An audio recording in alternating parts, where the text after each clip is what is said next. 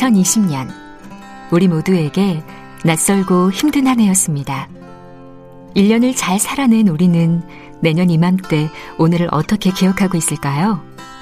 주진우 라이브 타임캡슐 프로젝트 1년 후에 잘 지내고 있지? 참 잘 견뎠네. 지금도 많이 힘드니? 이젠 괜찮아질 거야. 1년 후에 나에게 보내는 여러분의 메시지를 차곡차곡 담아 2021년 겨울 다시 꺼내보려 합니다. 참여는 짧은 글 50원, 긴 글 100원의 정보 이용료가 드는 문자 9730 또는 카카오톡 플러스 친구에서 조진우 라이브 검색하셔서 친구 추가하시고 메시지 보내주셔도 됩니다. 조진우 라이브 타임캡슐 프로젝트 1년 후에 여러분의 많은 참여 기다립니다.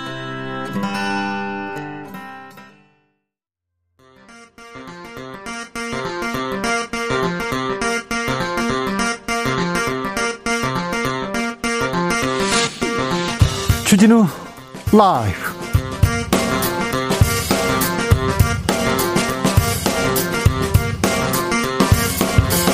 2020년 12월 22일 화요일입니다. 안녕하십니까? 주진우입니다.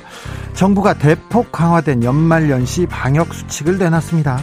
모레부터 스키장 썰매장 운영 중단되고 남산 정동진 등 해맞이 관광명소 폐쇄됩니다. 서울, 경기, 인천에서는 오늘 밤 12시부터 5명 이상 모이면 금지됩니다. 모레부터는 전국 식당에서 5명 이상 함께 밥 먹는 것도 안 됩니다. 코로나 확진자는 일주일 만에 800명대인데 하지만 긴장의 끈 절대 놓으면 안 되겠습니다. 연말연시 방역수칙 주스에서 정리해 보겠습니다. 윤석열 검찰총장이 총장직으로 복귀하느냐, 정직 2개월을 유지하느냐, 이를 결정할 법원의 시간이 시작됐습니다. 법원의 1차 신문이 2시간여 만에 종료됐는데요. 윤석열 총장 측은 추측과 가정으로 징계했다고 주장했고 법무부에서는 지난번 직무배제 때와는 처분과 성격이 다르다고 팽팽히 맞섰습니다. 2차 신문은 모레 오후 3시에 열립니다. 초지일검에서 관련 내용 다퉈보겠습니다.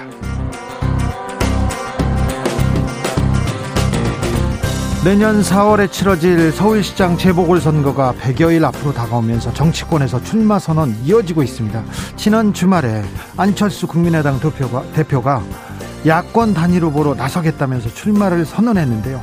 국민의힘이 고민이 깊어지고 있는 것 같아요. 과연 야권의 서울시장 후보 누가 될까요? 과거 안철수 대표의 멘토로 활동했던 이상돈 중앙대 명예교수와 분석해 보겠습니다. 나비처럼 날아 벌처럼 쏜다. 여기는 주진우 라이브입니다.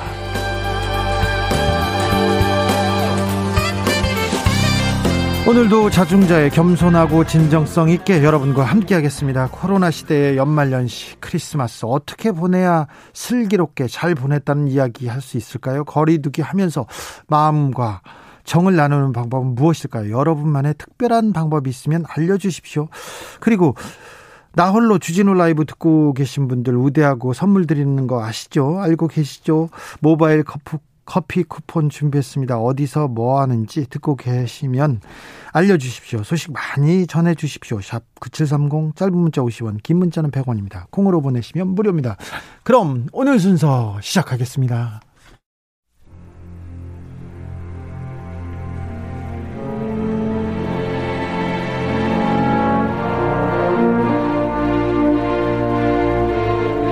나의 일은 나보다 중요하다. 오직 진실과 정의만 생각한다.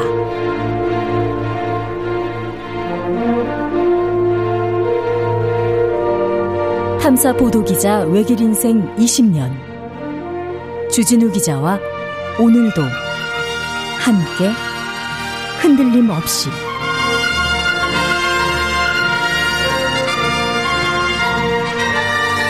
KBS 1라디오 주진우 라이브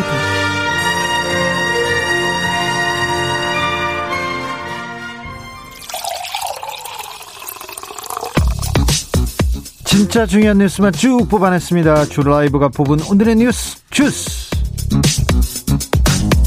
정상근 기자 어서 오세요. 네, 안녕하십니까? 코로나 확진자 살펴볼까요? 네, 오늘 0시 기준 코로나19 확진자는 모두 869명입니다.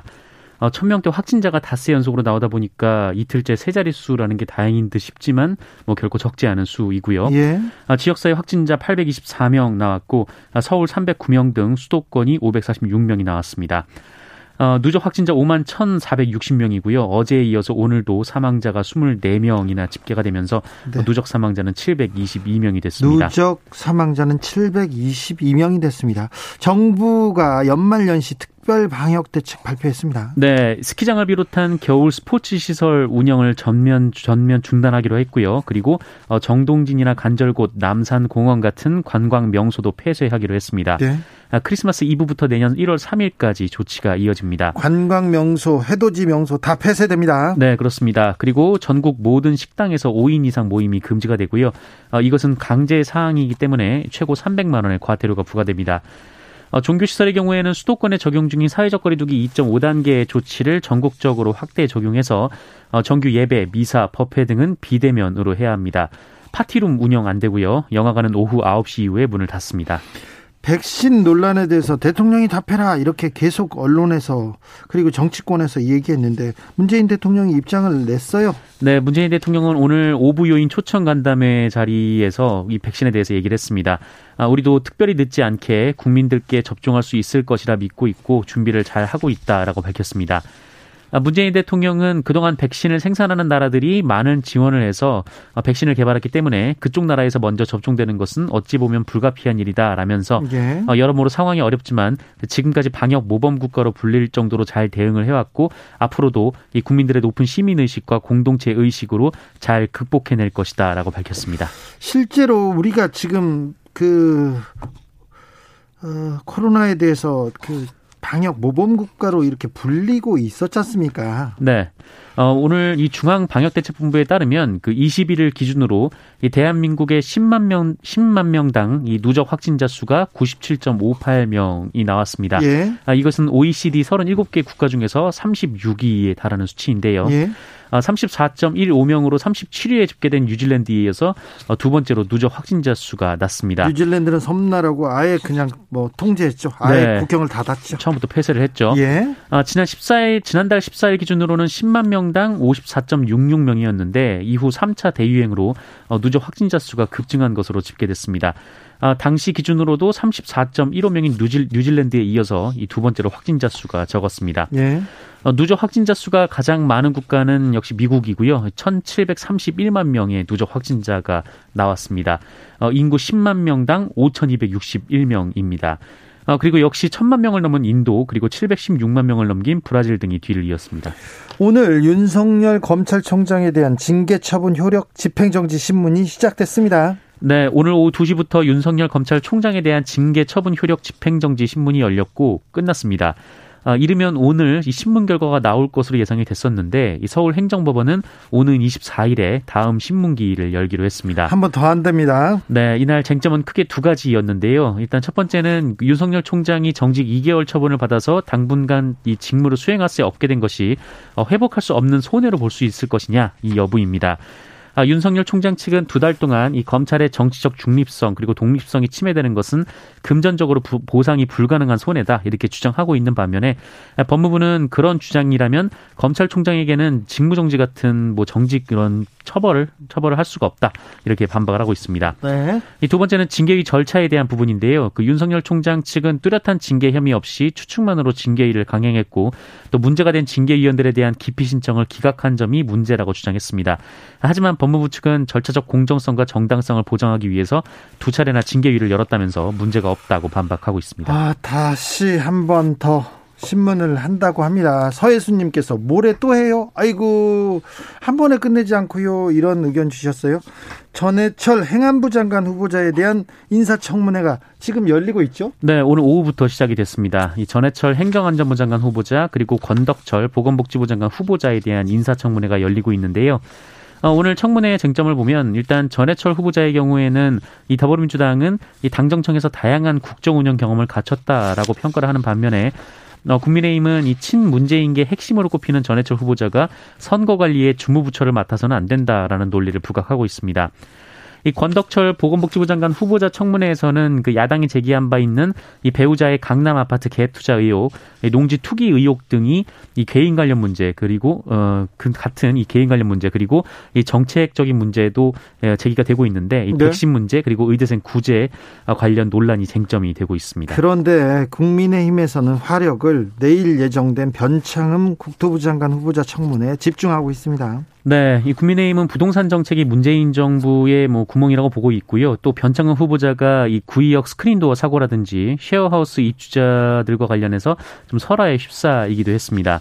예, 또 변창흠 후보자는 서울주택도시공사 사장 시절인 지난 2014년 11월 이후 다섯 차례에 걸쳐서 차량 압류 통보를 받은 사실이 있습니다. 왜 그렇죠? 어, 자동차세라든지 뭐 과태료 등을 제때 안 냈기 때문인데요.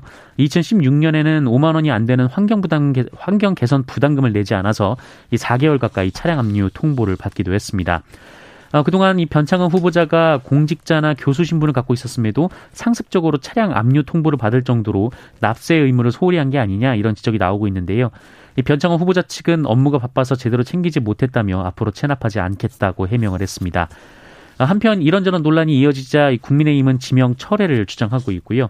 이 더불어민주당은 부적절한 발언이 일부 있었지만 이 낙마 사유는 아니다라는 분위기입니다. 네, 뭐 어떤 이유가 있는지 청문회를 지켜보자고요. 청문회에서 들어보자고요. 금태섭 전 의원이 사실상 사실상 서울시장 출마를 공식화했습니다. 네, 이 더불어민주당을 탈당한 금태섭 전 의원이 오늘 보도된 이 조선일보와의 인터뷰와 SNS를 통해서 이 서울시장 보궐선거 출마를 공식화했습니다. 조선일보 인터뷰와 SNS를 통해서요? 네네. 이 금태섭 의원은 자신의 페이스북에 어, 이번 선거의 가장 중요한 의미는 집권 세력의 독주에 대한 견제라면서 어, 새 판을 짜고 변화된 모습을 보이는데 앞장서겠다고 밝혔습니다. 어, 또한 조선일보 인터뷰에서도 서울시장 보궐선거, 보궐선거 출마 결심이 확실히 섰다라면서 집권 세력의 폭주를 막으려면 야권 후보들은 단일화에 나서서 여당 후보에 맞설 어, 단한 명의 후보를 만들어야 한다라고 주장했습니다. 집권 세력의 폭주를 막으려면 단일화해야 된다 이렇게 얘기합니까? 네. 어, 한편 안철수 국민의당 대표의 출마로 이 서울시장 보수 진영 단일화 얘기가 나오고 있는데요. 국민의힘에서는 입당 후 당내 경선에 대한 얘기가 나오고 있는 반면에 안철수 대표 측은 입당 얘기에 대해서는 선을 긋고 있습니다. 뭐 아직 후보들이 다 정해지지 않았고 또 보궐선거까지 기간이 남아있기 때문에 지금은 단일화 방식에 대한 공방이 한동안 이어질 것으로 보입니다. 선거가 100일 정도 남았어요. 앞으로 한, 한 달, 두 달, 아, 두 달 이상 계속 이런 얘기가 나올 거예요. 네네. 그러니까 나오는가 보다 이렇게 하고 지켜보시자고요. 김재원 전 의원이 있습니다. 이분이 박근혜 전 대통령의 핵심 측근이고 집안 일을 봐주기도 하던 변호사 출신인데요. 이분이 문준용 씨에게 어, 좀 거친 부적절한 표현을 했네요. 네, 김재원 전 국민의힘 의원은 이 자신의 페이스북을 통해서 이 문재인 대통령의 아들 문준용 씨를 향해 어, 싸가지가 없다라는 이 발언을 했습니다. 이런 얘기를 했어요? 네, 그 페이스북에 글을 남겼는데요. 글로 이걸 썼다고요? 네네. 어, 최근 이 국민의힘 측의 문준용 씨에 대한 뭐 비판이 또 시작이 됐는데 네. 이 곽상도 국민의힘 의원은 이 정부가 문준용 씨의 전시회가 일정에 전, 문준용 씨의 전시회 일정에 맞춰서 어, 정부가 수도권 5인 집합 금지를 선포했다 이렇게 주장을 했는데 어, 이렇다 할 근거는 없습니다. 이렇게 주장을 했다고요? 네.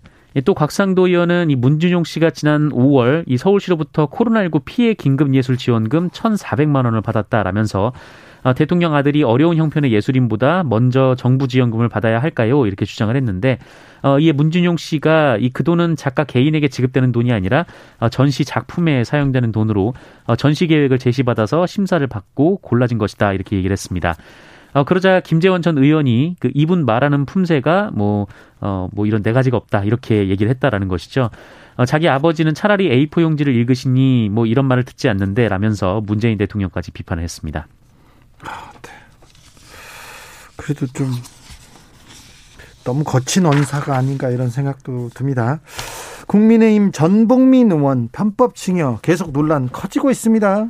네, 이 부산 수영구가 지역구인 국민의힘 초선 전복민 의원은 914억 원의 재산을 신고해서 21대 국회의원 가운데 가장 많은 재산을 가진 국회의원입니다. 그러게요. 어, 그런데 이 전복민 의원 재산이 특히 2008년 이후 130배가 늘었다라고 하는데요. 어떻게 이렇게 많이 불을 불렸을까요? 네, 13배가 아니라 130배입니다. 네. 어, 이것이 전복민 의원 아버지의 건설사가 일감 몰아주기 그리고 떼어주기를 한 것이다라는 의혹이 불거졌습니다. 네. 아, 이른바 편법 증여라는 건데요. 어, 그런데 이 의혹을 취재하던 MBC 기자를 만난 전복민 의원의 아버지가 보도를 하지 말아달라라면서 MBC 기자에게 3천만 원을 주겠다 이렇게 회유를 했다는 겁니다. 예. 아, MBC가 공개한 보도에 따르면 이 전복민 의원의 부친은 죽을 때까지 같이 가는 것이다. 나하고 인연을 맺으면 끝까지 간다라고 했고 어, 이에 해당 기자는 제안을 거절하면서 어, 이것이 부정청탁 금지법 위반이라는 점을 고지했다라고 합니다. 네.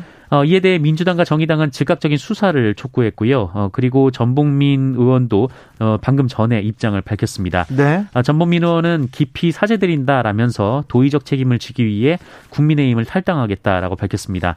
아, 다만 일감 몰아주기 이 증여세 납부 의혹과 관련해서는 정상적인 절차와 규정에 따라 납부했다라고 주장했습니다. 2008년 12년 만에 130배 재산이 느는 게 네.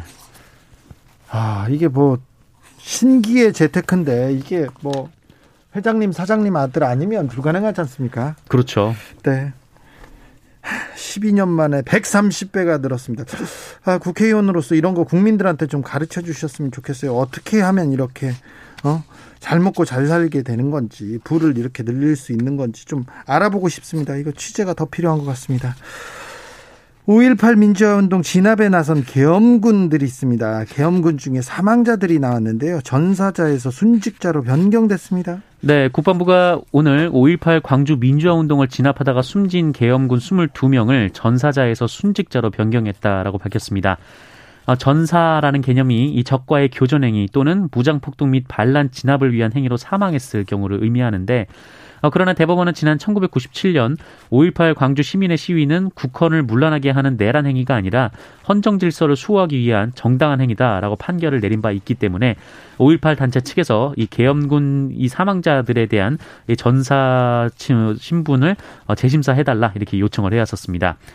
어, 그리고 국방부가 대법원 판결 23년 만에 이들을 전사에서 순직으로 변경을 했습니다. 네. 어, 국방부는 이 계엄군들도 사실 대부분이 의무 복무 중인 하위 계급의 군인들이고 예. 또 엄격한 상명 하복의 상황에서 상부의 명령에 따라 임무를 수행했기 때문에 어, 순직으로 인정한다라고 밝혔습니다. 네. 어, 이들의 사망 구분이 전사에서 순직으로 바뀌었지만 유가족 연금 등 국가 유공자 혜택에 달라지는 것은 없습니다. 아, 다만 현충원 묘비의 표식이 전사에서 순직으로 변경이 됩니다. 네. 어, 그리고 이번 재심사에서 이 계엄군 전사자들의 사망, 어, 순직자들의 이 사망 경위도 새로 조정이 됐는데요. 어, 이전에는 이 22명 중 이 폭도 총에 맞아서 사망했다는 사람이 18명이었는데, 어, 재조사 결과 상호 5인 사격으로 인한 사망자가 13명으로 늘어났습니다. 5인 사격으로 인한 사망자가 13명으로 늘었습니다. 지난해 구하라법 논란 뜨거웠어요. 그런데 결국 구하라 씨의 친모가 유산의 40%를 상속받는 것이 확정됐네요. 네, 이 지난해 11월 이 구하라 씨가 사망한 후 구하라 씨 유족 간 유산 분쟁이 시작이 됐습니다. 어, 20년 동안 연락이 닿지 않던 친모가 갑자기 등장을 해서 자신의 유산 상속분을 주장했기 때문인데요.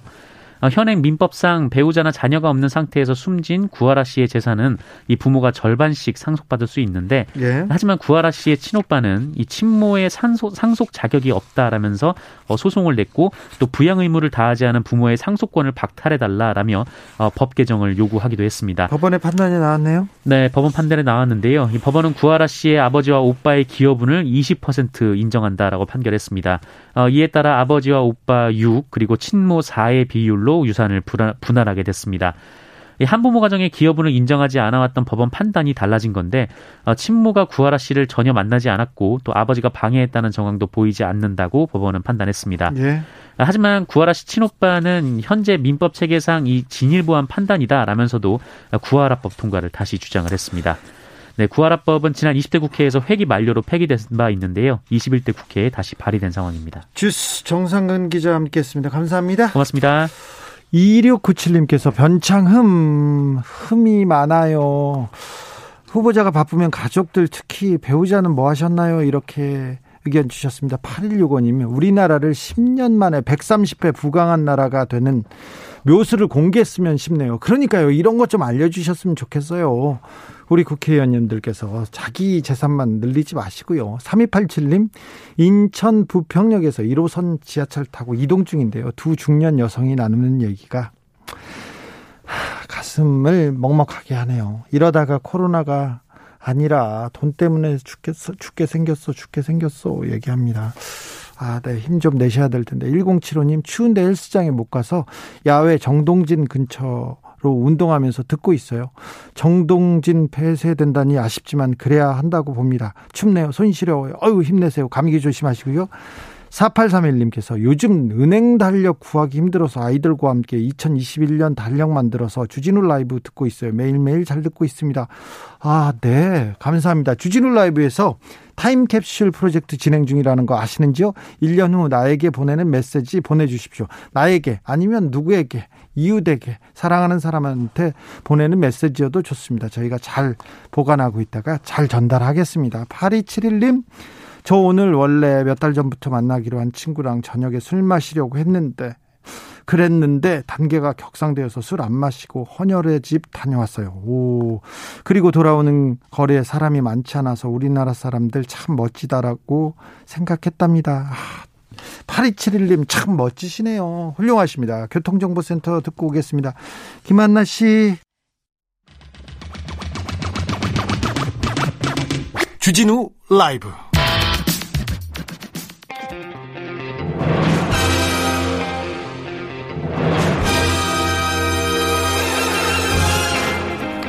누가 검사에게 절대 권력을 주었는가? 2020년 정의의 칼끝이 검찰을 향한다.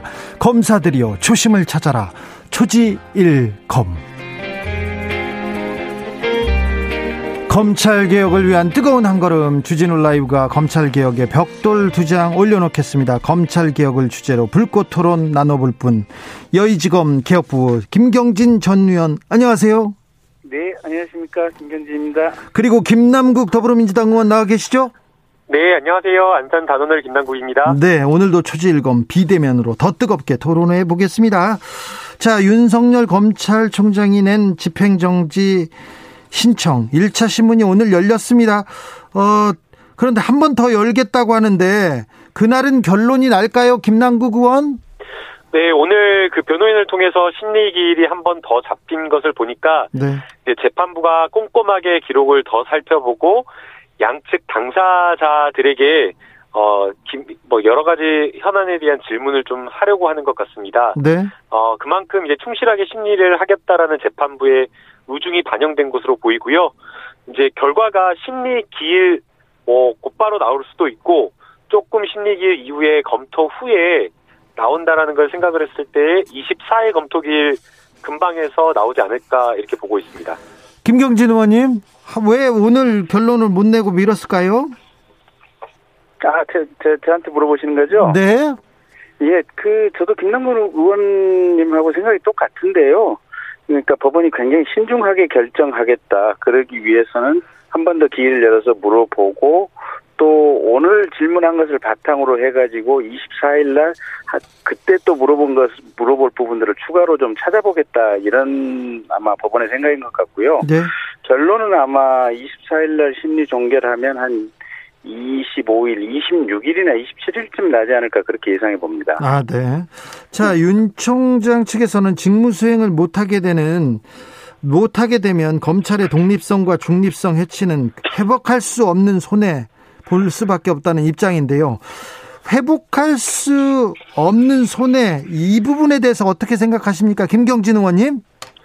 그러니까 이제 지금 그 대검 차장이 지금 검찰총장 직무대행을 하고 있고 그래서 네. 이제 일선 검찰청에서 지휘해 달라라고 오면 지휘할 사안 사안에 대해서 지휘를 하고는 있는데 네. 이제 그럼에도 불구하고 이 검찰총장 직무대행과 엄연히 인사청문회를 거쳐서 임기 2년이 보장된 정식, 정식으로 임명된 검찰총장의 지위는 다를 수밖에 없습니다. 그래서 이게 검찰총장이 제대로 된 지휘를 하기 위해서는 어쨌든 정상적인 검찰총장의 지휘를 하는 게 맞고요. 이게 만약에 윤 총장이 정직 2개월을 하게 된다면 사실은 두 달 동안 이 해야 될 중요한 수사들이 사실상 스톱할 가능성이 크고 그래서 이제 그뿐만 아니고 이 검찰 전체에 대해서 현재 이 현 정권에 대해서 수사를 하게 되면 니들도 똑같이 이런 꼴을 당한다 이런 메시지를 이, 이 검찰 조직은 전원에게 주는 것이기 때문에 이 부분이 가장 중요한 회복할 수 없는 손해의 부분이 아닌가 지금 이렇게 생각이 되고요. 김남국 의원님. 네, 그 회복할 수 없는 손해를 대법원 판례를 보게 되면 금전적으로 환산이 가능한 것인지, 금전적으로 보상이 가능한지를 기계적으로 좀 판단을 하고 있습니다. 그러나 이제 이번에 윤석열 총장의 직무와 관련된 회복할 수 없는 손해는 앞서 이제 김경진 의원님께서 말씀해 주신 검사의 여러 임기제가 가지는 특성도 있고 또 검찰의 수사와 기소라고 하는 직무의 어떤 어, 특수성이 있기 때문에 이러한 것들을 굉장히 재판부에서 심도 있게 판단을 할 것으로 보입니다. 어, 그러나 이제 이게 양면이 좀 있는 건데요. 검찰의 어떤 정치적 중립과 독립성이 고도로 이렇게 보장되어야 되는 만큼 거꾸로 윤석열 총장에게 정치적 중립을 지키지 못할 사유가 존재한다라고 하면 직무를 유지하는 게 사실은 적절하지 않은 것이 될 수 있기 때문에 어, 이 부분은 재판부가 어, 여러 가지 종합적인 판단을 할 것으로 보이고요. 그리고 이제 또 하나 고려돼야 될 부분은 어, 인사권자가 재량에 따라서 징계를 했는데 징계 사유가 인정된다고 해서 징계를 했는데 재판부가 어, 이렇게 집행정지 결정을 쉽게 인용을 해버려 가지고 어, 계속해서 직무를 복귀시켜 버리게 되면 사실상 인사권자가 가지고 있는 징계권은 어, 형해화돼 버리는 그런 문제가 있습니다. 그래서 아마 재판부에서는 어, 지난번에 그 징계하는 과정에서 있었던 일차적인 집행정지 인용 결정과는 좀 다르게 징계 양정이라든지 이러한 것들 그리고 징계 사유가 타당한지 여부를 종합적으로 판단하지 않을까 이렇게 좀 예상을 합니다. 김경진 의원님. 그러니까 이제 이런 거죠. 뭐 그 이제 이윤 총장이 이제 현 정권에서 입맛에 맞는 수사를 할 때는 우리 총장님, 우리 서울지검장님, 뭐 우리 윤석열 검사님 뭐 이렇게 축해 세우다가 축해 세우고 이렇게 고속 승진 시키다가 그게 아닌 상황이다 싶으면 이렇게 이제 이 발로 차서 쫓아내는 이런 상황들이 현재 정치 권력이 지금 검찰을 사유화하겠다라고 하는 의지를 지금 노골적으로 드러낸 것으로 보이고요. 어쨌든 법원이 오늘 심리하고 또 물어볼 것들 추가로 정리해서 24일 날 이제 추가로 심의를 하겠다고 하니까 굉장히 네. 이제 신중하게 아마 잘 결정을 해 주실 걸로 그렇게 믿고 있습니다. 서동열 님께서 검찰에게서 칼을 뺏어라. 명칭도 민생을 살피는 민찰로 바꿔야 한다. 이런 얘기합니다. 검찰 개혁에 대한 목소리는 더 커지고 있습니다. 김배공 님께서는 청문회를 거친 검찰총장이 중요하다면 국민이 선출한 대통령이 제거한 결과는 어떻게 재판부가 뒤집겠습니까? 이렇게 얘기합니다. 김경진 의원님. 아니 이게 대통령도 지금 헌법과 법률에 따라서 지금 각각의 행정행위를 해야 되는 거 아니겠습니까? 네. 그런데 대통령이 옛날 무슨 우리가 전제 왕정 시대도 아니고 대통령이 행한 행위가 헌법과 법률의 취지에 위반돼서 이게 증거의 근거로 삼는 사유들이 하나같이 말도 안 되는 소리라든지 또 징계 절차가 이렇게 전부 어떻게 보면 정상과 거리가 먼 굉장히 어떤 부적정한 절차. 잠시만요, 의원님. 그러면 예. 이번 지, 윤석열 총장에 대한 징계가 헌법과 법률을 위배했다고요? 아 그러니까 지금 윤석열 총장이 지금 집행정지 신청도 한 거고 여기에 대해서 소송을 제기한 거 아니겠습니까? 그리고 그 부분과 관련해서 법원의 판단을 지금 기다리고 있는 거 아니겠습니까? 아, 그렇지 그렇... 않으면 뭐, 뭐 때문에 우리가 법원의 판단을 이렇게 신중하게 받아보고 법원의 판단을 기대하고 있는, 있는 거겠습니까? 김남국 의원님 할 말 많겠네요? 아, 네. 이번에 징계 절차나 이런 것들을 보면요. 아마 어떤 공무원도 누리지 못했던 절차적 권리를 충분하게 누렸다라고 보입니다. 어, 특히나 열람 복사를 허용해 준다라거나 아니면 심리기를 한 번에 연 것에 그치지 않고 연기하면서까지 두 차례 이상 열고 그리고 또 심지어는 증인 신청을 어, 윤석열 총장에게 유리한 증인 신청을 다 받아서 신문에 참여할 수 있는 이런 어떤 절차적 권리를 어, 보여줬기 때문에 어, 이번 징계위원회의 여러 가지 어, 징계 사유라든가 이런 부분에 있어서 윤석열 총장의 방어권이 실질적으로 보장이 되었고 충분하게 확보해주기 위한 노력을 했다라고 보입니다. 그리고 이제 많은 분들께서 이제 댓글에서 이야기를 해줬듯이 어 이게 윤석열 총장만 특별할 수는 없다라고 생각이 됩니다. 어, 모든 공무원들이 어, 검사라고 하더라도 공무원에 불과한 겁니다. 공직자인 것이고 국민의 봉사자인데 지금 이제 여러 가지 행태나 보는 보이는 모습들은 국민 앞에 겸손한 어떤 그런 공직자로서의 모습을 보여주는 것이 아니라 나는 모든 잘못이 없고 나는 무조건 억울하고 내가 한 일은 잘못 하나도 없다라는 식의 그런 태도를 좀 보이고 있어서 일면 좀 너무 무책임하다라는 그런 생각이 들고요. 또 여러 가지 다소간에 다투고 싶은 것이 있다고 하더라도 대한민국과 국민 그리고 검찰 조직을 생각한다라고 하면 지금의 이 소송까지 가서 대한민국을 시끄럽게 하는 이런 모습 자체가 저는 전 적절하진 않아 보입니다. 김남국 의원은 그 지금이라도 이 절차를 받고 시끄럽게 하는 것보다는 물러나는 게 맞다 이렇게 생각하시는 거고요. 네, 그렇게 보고 있습니다. 자, 이문정 검사가 황제 징계라고 비판하기도 했는데 이 부분은 어떻게 보십니까, 김경진 의원님? 그 이문정 검사님 빨리 사표 내고 나오셔서 정치하셔야 될 분, 분으로 지금 판단이 되고요. 네. 아니, 오죽했으면 저기 그 대급 아니 법무부의 지금 뉴욕 감찰관이 아니 나는 이거 징계 사유 안 된다고 생각한다. 징계해서는 안 된다라고 지금 장관에게 얘기를 한번 진언을 드렸더니 그 다음부터는 이 실무 담당자인 유역 감찰관 완전히 배제시켜 버리고 지금 그 박은정 감찰 담당관원만 가지고 옆으로 별도에 따로 떼어서 지금 일을 했다는 거 아니겠습니까? 뭐 오죽했으면 징계위원들조차 제대로 구하지 못해가지고 지금 다섯 명으로 출발을 한 거 아니겠습니까? 그러니까 이게 이 징계라고 하는 것이 올 봄부터 지금 그 민주당에서 계속해서 윤 총장 나가라고 각 상임이라든지 국회 본회의에서 얼마나 많이 민주당 의원님들이 말씀을 그냥 하셨습니까? 그러니까 지금 했던 이 절차라든지 지금 했던 민주당 의원님들의 말씀이라든지 지금 했던 법무부 장관의 행동이라든지 지금 했던 대통령님의 이 과정이라고 하는 것은 우리 대한민국 역사에 길이 길이 남을 거라고 보고요. 나중에 가면 아마 역사의 평가를 받을 거다 저는 그렇게 생각하고 있습니다. 자, 공... 임, 임은정 검사님은 대검 감찰 이제 과장으로 근무하면서 사실 이번에 감찰과 관련돼서는 무관한 사람이기 때문에 좀 그렇게 말하기는 어려울 것 같고요. 오히려 지금 대검찰청 감찰정책연구관으로 근무를 하면서 정치적 발언을 자제해 왔던 분입니다. 그래서 조금 동의하기는 어렵고요. 오히려 지금 뭐 찍어내기 했다라고 하는데 찍어내기와 관련되어서는 윤석열 총장이 수사로 조국 전 장관을 찍어내려고 했다라는 게 많은 사람들의 증언에 의해서 확인되었고 심지어 그 말도 안 되는 전대미문의 수사를 통해서 수사를 통해서 정치에 개입하고 조국 전 장관을 찍어내려고 했다라는 게 오히려 저는 그 부분을 더 문제 삼아야 된다고 자, 봅니다. 3698님께서 아따 겁나게 팔이 안으로 굽어 부리네요. 김경진 의원님 이렇게 문자가 왔습니다.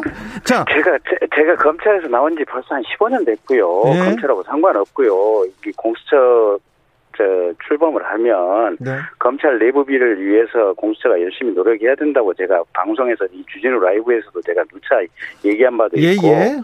지금 제가 이 윤석열 총장에 대해서 비판을 하는 것은 박근혜 정권 때도 그랬고 이명박 정권 때도 그랬고 항상 권력이라고 하는 것은 이 검찰을 특히 이 검찰이나 경찰이나 수사기관을 자기들 마음대로 부리려고 하는 거거든요. 그러면서부터 이 트러블이 생기는데 저는 이 촛불 정권이라고 하는 문재인 정권이 들어오면 최소한 그 검찰이 중립적이고 객관적으로 수사하는 부분은 될 줄 알았어요. 근데 이 지금 문재인 정부 들어와서 하는 짓들이 박근혜 정권, 이 이명박 정권 하는 짓하고 한치의 차이도 없다. 저는 그 얘기를 드리고 있는 겁니다. 이게 수사라고 하는 것, 재판이라고 하는 것은 이 정치 권력하고 분리돼서 해야 되는데 지금 문재인 정부 하고 있고 이렇게 수사권, 수사기관 장악하려고 하는 것들 역사에 분명한 평가를 받을 거다. 저는 그렇게 생각합니다. 자, 집행정지, 네, 잠시만요. 집행정지 신청에 대한 법원의 판단이 어떻게 나오든지 후폭풍이 만만치 않을 것 같은데요. 어떤 일이 펼쳐질까요? 김남국 의원부터 가겠습니다. 네, 어, 집행정지 결정에 대한 후폭풍은 저는 크지는 않을 걸로 생각이 됩니다. 예. 뭐, 지난번 집행정지 결정문에서도 보았듯이 징계 사유에 대한 판단은 하지 않는다. 어, 집행정지 결정에 대한 여러 요건이 되는지 여부만을 판단한다라고 했기 때문에 네. 어, 이게 뭐 단기적으로 인용됐다, 기각되었다라는 것만으로 뭐 큰 후폭풍이 따르지는 않을 것으로 보이고요. 그리고 이제 항상 이제 결국에는 이러한 어떤 징계가 타당한지 여부에 대해서 어, 좀 논란과 사회적 토론이 좀 있는 것 같습니다. 어, 뭐, 검찰이 이제 수사를, 뭐, 살아있는 권력에 대한 수사를 하니까 그렇다라고 이렇게 보라, 바라보는 시각이 있는 것으로 알고 있는데요. 살아있는 권력에 대한 수사를 제대로 했다라고 한다면 아마 여러 논란이 거의 없거나 아무런 문제도 없었을 겁니다. 그런데 지금 윤석열 총장이 보여줬던 지금까지의 수사는 오히려 정치적으로 편향된 수사이고 어, 정치적으로 논란을 일으킬 만한 수사만 해왔기 때문에 문제라고 보이고요. 그리고 논란이 있는 그런 수사가 수사라고 하더라도 제대로 된 어떤 수사 성과가 있었으면 모르겠는데 그러한 어떤 수사 성과는 없는 채로 정치적 영향력만 미치려고 하고 논란만 일으켰기 때문에 문제라고 보고 있고요. 더 나아가서 그러면서 검찰에 대한 여러 가지 자기 제 식구에 대한 수사는 철저하게 하지 않은 채로 뭐 측근에 대한 비리나 이러한 것들에 대한 감찰 수사 이런 것들을 하려고 하면 항상 뭐 감찰이나 이런 것들을 중단시키는 그러한 어, 외형을 갖춰왔기 때문에 이번 논란이 계속되었다고 보입니다. 김경진 의원님. 아 그러니까 윤 총장이 그 서울중앙지검장 시절에 지금 현재 문재인 대통령 출범하고 나서 각 부처에 지금 적폐청산위원회라는 것을 만들어서 전 정권의 비리들이나 범죄들을 이렇게 수집 을 해서 서울중앙지검하고 협업을 통해 수사를 했었잖아요. 네. 그리고 나서 이제 그게 어느 정도 성과를 내고 수사가 잘 됐다고 판단하고 전 정권의 색채를 지웠다고 했을 때는 그때는 우리 윤석열 검사님, 우리 총장님, 우리 총장님 그랬거든요. 그러면서 그게 그때 서울중앙지검장이 검찰총장으로 직행하는 사례가 없었거든요. 그래서 네. 오죽했으면 지금 윤 총장 변론을 맡고 있는 당시 이완구 변호사도 저 이완규 그때는 검사였죠. 그때도 이거는 이게 검사들 보고 정권에 영합하라는 뜻이기 때문에 이건 잘못된 것이다. 이 고속성지 시키면 안 된다라고 내부에서 얘기도 있었고 또 형사법 학자들이 있었는데 어쨌든 그때는 그러다가 이게 지금 문정부 관련된 울산 시장이라든지 지금 월성 원자력이라든지 조국 사건 수사를 하니까 이게 이제 이 나쁜 놈들이네 검찰이 언제부터 니들이 이런 수사를 해 이러면서 이게 지금 잡들이를 시작한 거 아니겠습니까? 그러니까 이런 전체 일련의 과정이 현 정부 역시 이게 검찰을 우리 편 검찰로 만들겠다 이런 검찰 사유의 의지를 노골적으로 드러냈다라고 지금 보고 있는 거고요. 어쨌든 대체로 국민들의 대부분의 생각이 지금 윤 총장에 대한 징계 그 이런 것들이 일종의 현 정권에 의해서 만들어진 코미디다. 지금 대체로 이렇게 생각을 하는 것 같아요. 대체로는 아닌데. 자, 김성수님 의견입니다. 지난주에 김경진 의원께서 윤 총장 내보내기가 최동욱 총장 내보내기와 같다는 의견을 낸 적이 있는데요. 이현주 변호사님은 최 총장은 개인 뒷조사고 윤 총장은 공무상 비리가 문제라는 면에서 차원이 다릅니다. 확인 바랍니다. 이렇게 얘기했습니다. 그런데요.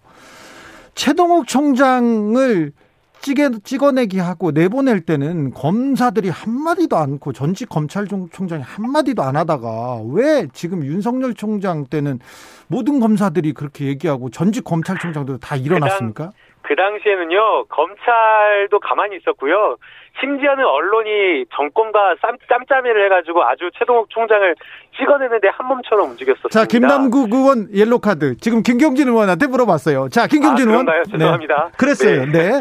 그, 그게 참 사생아 문제라고 하니까 검찰 내부 구성원들도 이게 도, 개인의 도덕성에 대한 문제잖아요. 근데 그것도 그러니까, 확인되지도 그러니까, 않았잖아요. 아니 근데 어쨌든 실질은 이게 이제 그 최동욱 총장이 이제 국정원 댓글 사건 그때 윤석열 당시 팀장하고 같이 수사를 하니까 정권에 네. 대항하는 수사를 한다 그래서 찍어내기를 한 것이 본질이에요. 그렇죠. 본질 본질 그렇습니다. 네, 본질은 찍어내기인데 자꾸 겉으로 내세운 명분은 뭐냐면 최동욱 총장이 사생활을 가지고 있다라고 하는 이런 도덕적인 문제고 당시의 상황을 가지고 보면 확인은 안 됐지만 객관적으로 면밀하게 확인은 안 됐지만 가능성이 매우 높다라고 대부분의 사람들이 판단을 했고 검찰 구성원들도 그렇게 생각을 했었던 검찰총장은 절대 아니라고 얘기했었습니다 그때. 그러니까 아니라고 얘기는 했지만 앞뒤 정황이나 눈치로 보니까 가능성이 상당히 높다라고 판단을 했었던 것 같고 그래서 얘기를 못 한 거고 지금 이번 것 같은 경우는 아예 4월 달부터 지금 민주당 의원님들이 전부 이 법사위라든지 여기저기 국회 회의석상에서 윤석열 나가라라고 얘기를 했었고 징계 사유로 내세운 부분도 이게 과연 징계 사유가 되는지에 대해서 애매모호하고 이게 안 된다고 보는 의견들이 훨씬 많은 거고 그래서 그런 차이들이 크기 때문에 이게 그 검찰 조직원이 얘기를 내고 안 내고 이런 가능 이런 차이가 나오는 거죠. 자 김남국 의원 순서입니다. 예, 저는 최동욱 청장 사건과 이번 사건을 보면서 고위공직자들이 언론사 사주를 좀 만나고 다녀야 되나라는 생각도 합니다. 음, 네. 단적으로 다른 게 뭐냐면요. 당시의 정권이 박근혜 정부가 뒷조사 국정원까지 이용을 해서 뒷조사에서 최동욱 총장을 쫓아내려고 했었거든요. 그 당시에 보수 언론 심지어는 이 언론사하고 짬짬이를 해가지고 이 정보를 전달해 가지고 아예 최동욱 총장을 찍어내려는데 정권과 한 몸처럼 움직였었습니다. 국정원, 청와대 뭐 다 움직였죠? 네. 국정원 청와대뿐만 아니라 언론까지 동원되었다라는 게 그렇죠. 문제이고요. 예? 근데 이번에는 거꾸로인 겁니다. 윤석열 총장이 가지고 있는 여러 가지 문제가 되는 징계 사유에 대해서 법적 절차를 따박따박 밟으면서 징계를 하려고 하는데 거기에 대해서 모든 언론이 아예 결론이 나오지도 않았는데 시작부터 말도 안 된다라고 하면서 윤석열 총장을 비호하고 있는 거고요. 지난번에 윤석열 총장 국감에서 나왔던 여러 가지 문제되는 발언들 있지 않습니까? 네. 김봉현 씨와 김봉현 씨가 폭로, 폭로했던 거에 대해서 윤석열 총장 다 아니다라고 하는데 이거 검증을 사실은 해봐야 될 심각한 문제인데도 불구하고 언론에서는 검증도 안 하고 이 김봉현 씨의 말 자체를 검증할 필요가 없다라는 식으로 사기꾼의 말이라는 식으로 그런 식으로 해버리는 겁니다. 언론이기를 포기했다라고 보는 게 맞고요. 진짜 언론 최근에 문제가 많습니다. 자, 어, 내일 정경심 동양대 교수에 대한 법원의 첫 판단이 나옵니다. 이 결과 어떻게 예상하십니까? 김경진 의원님? 그 예상을 물어보지 마시고요. 하루만 참으세요. 하루만 참고 내일 아, 판결 나는 거 한번 보시죠. 그래도 뭐. 좀 지켜 봐야 되는데 궁금하지 네. 않습니까? 그, 좀 알려 좀 알려주세요. 아니 제가 뭐 알려줄 역량도 없고요. 내일 판사님 선고하시는 거 지켜보시고 지켜보고 나서 다음 주에 한번 얘기해 보시죠. 뭐. 그럴까요? 뭐. 김남국 의원님. 이게 그 너무 여러 가지 이제 공소 사실이 많아서 좀 어려운데요.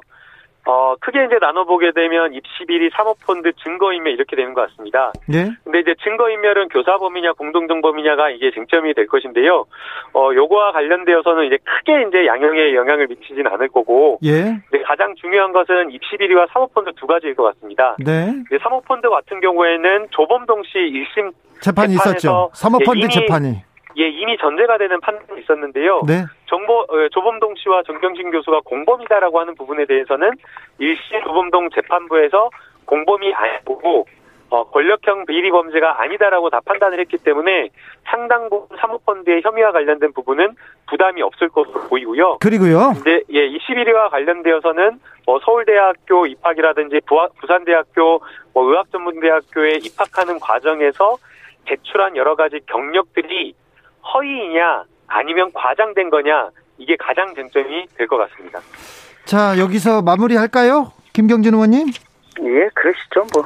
자, 초지일검 마무리하겠습니다. 김경진 전 의원, 더불어민주당의 김남국 의원, 감사합니다. 네, 감사합니다. 네, 감사합니다. 4850님이 누가 뭐래도 우리나라 검찰은 검찰을 위한 조직이라고 생각합니다. 부산 아지매한테서 온 문자인데요.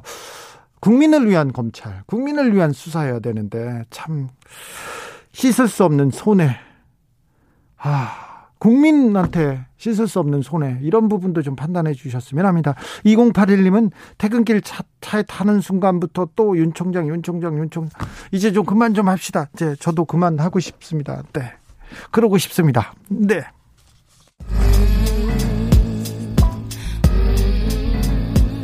나비처럼 날아 벌처럼 쏜다. 주진우 라이브.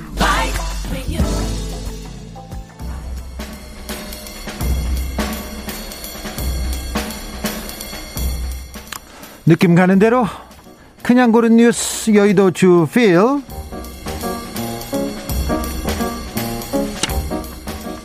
국회의원 내년 연봉 1억 5,280만 원, 구속돼도 월 990만 원 수령. 아이뉴스 24 기사입니다. 내년 국회의원 월급이 올해보다 0.6% 인상된 1억 5,280만 원 가량으로 확정됐다고 합니다. 어, 한 달에 기본 수당이 756만 원입니다. 입법 활동비로 약 313만 원 받고요. 여기에 특별 활동비로 약 78만 원 받고요. 별도의 경비성 수당 계속 받습니다. 네. 어, 그런데 현행 국회의원 수당법에는요. 지급 예외 사유가 사망 이외에는 거의 없어요. 사망 이외에는. 그러니까 죽지 않으면 그냥 월급을 주게 돼 있습니다. 그래서 구속된 국회의원들 지금 감옥에 있는 국회의원들도 계속 월급 따박따박 세금으로 챙기고 있습니다. 월 최소 990만 원은 기본수당 입법활동비로 감옥에서도 받는다는 거. 그런데 국회의원 특권 내려놓겠다고 선거 때마다 얘기하지 않습니까? 문제가 있으면 안 받겠다고. 그런데 안 바뀌어요. 안 받겠다 하는데 안 바뀝니다. 네. 안 바뀌어요.